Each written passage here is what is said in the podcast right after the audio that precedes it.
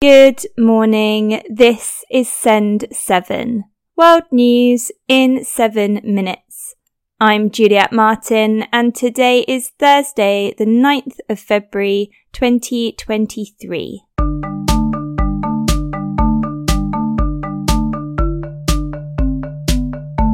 Starting in Europe today, Dutch prosecutors have said that there are strong indications that Russian President Vladimir Putin approved the supply of the weapons used to shoot down Malaysia Airlines Flight 17 in 2014. Intercepted conversations revealed that the decision about whether to provide military support lay with Putin.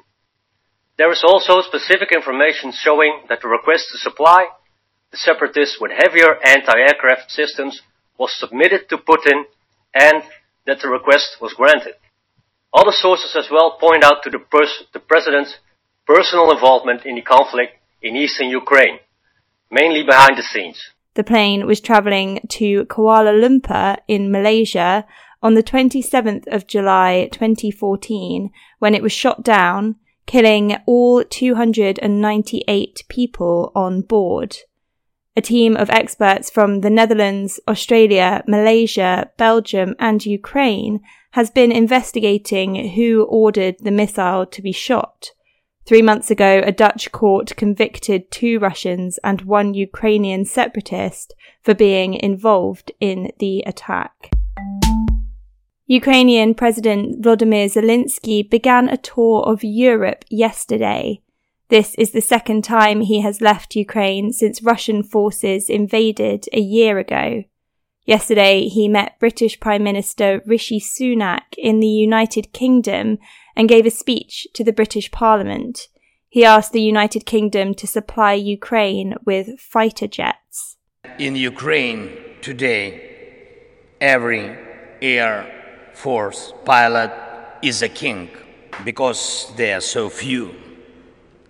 They are so precious that we, the servants of our kings, do everything possible and impossible to make the world provide us with modern planes to empower and protect pilots who will be protecting us.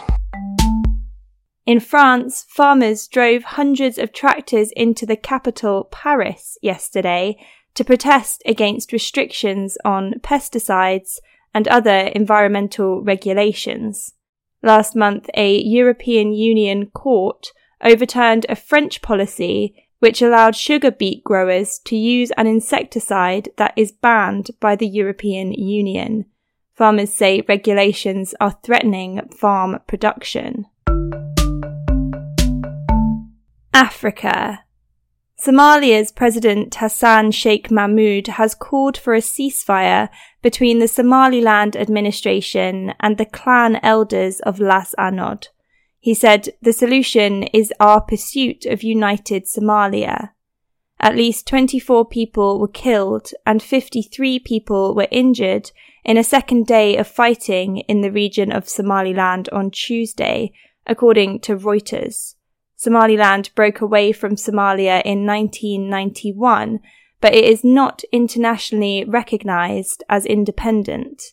Fighting broke out after local leaders said they intended to rejoin federal Somalia.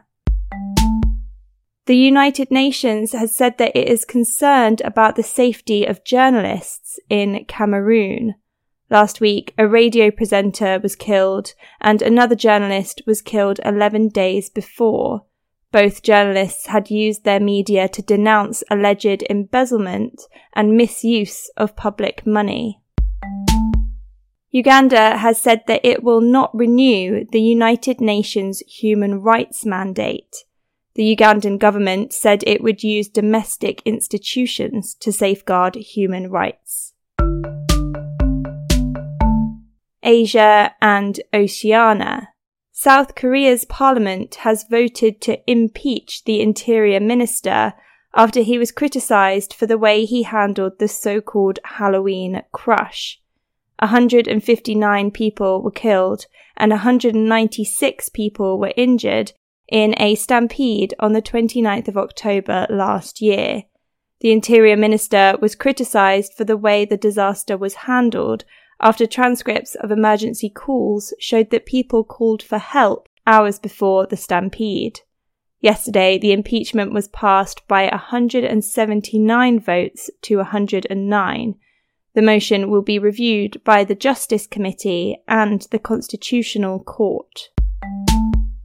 New Zealand authorities have recovered more than $300 million worth of cocaine from the sea.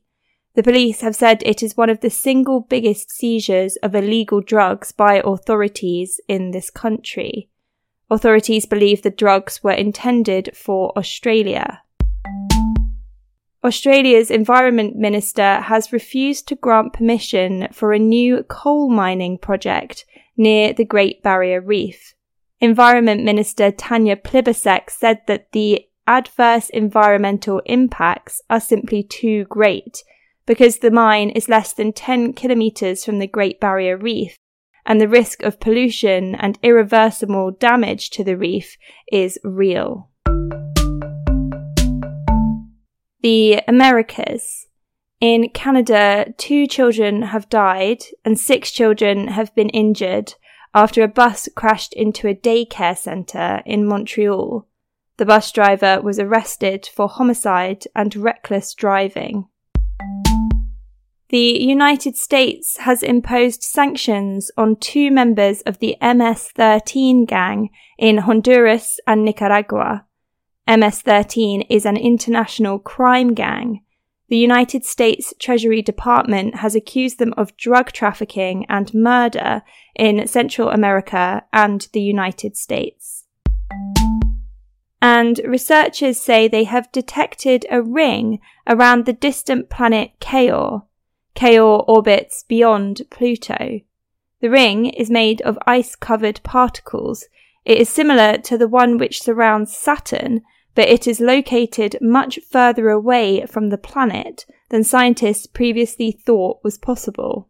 That's your world news in seven minutes. If you enjoy this podcast, please tell your friends and family about us. They can find us by searching Simple English News Daily in their podcast app. I'm Juliet Martin. Tomorrow you will be with Stephen Devincenzi. Have a great day.